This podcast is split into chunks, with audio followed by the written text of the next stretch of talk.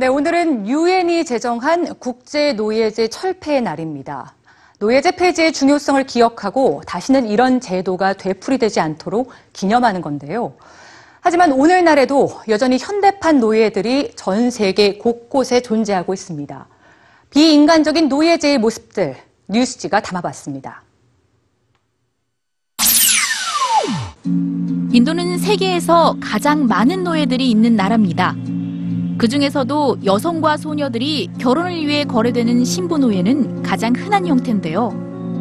3살 때 부모를 잃은 무크리샤 씨는 12살 때 한 70대 남성에게 팔렸습니다.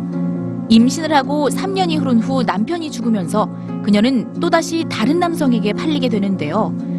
굶주림과 학대 속에서 삶을 이어가던 중 최근 극적으로 구조됐습니다.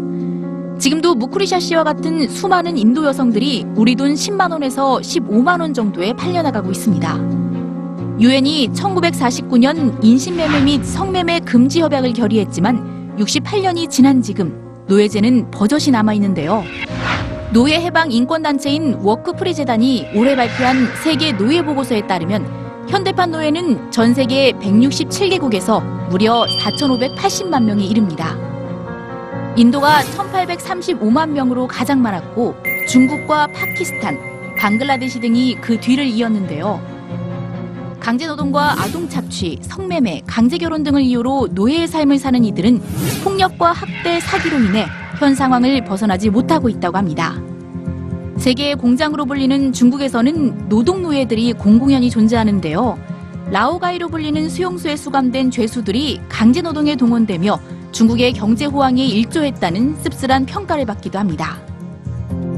IT는 아동노예로 악명이 높습니다. 레스타백은 남의 집에 머물면서 일을 돕는 아이를 뜻하는 말로 지금까지도 성행하고 있는데요. 대부분 가난한 집에서 부유한 집으로 보내지는 이 어린이들은 집안일을 하느라 학교에 가지 못하고 고된 노동과 차별 속에서 혹사당하고 있다고 합니다. 미국과 캐나다 등 소위 선진국들도 현대판 노예의 덫을 빠져나가지 못하고 있습니다. 미성년자와 불법 체류자들이 강제로 성을 착취당하는 성노예로 팔리며 성산업에 이용되고 있는데요. 에이브러햄 링컨이 노예 해방을 선언한 지 154년. 진정한 노예 해방은 언제쯤 이뤄질까요?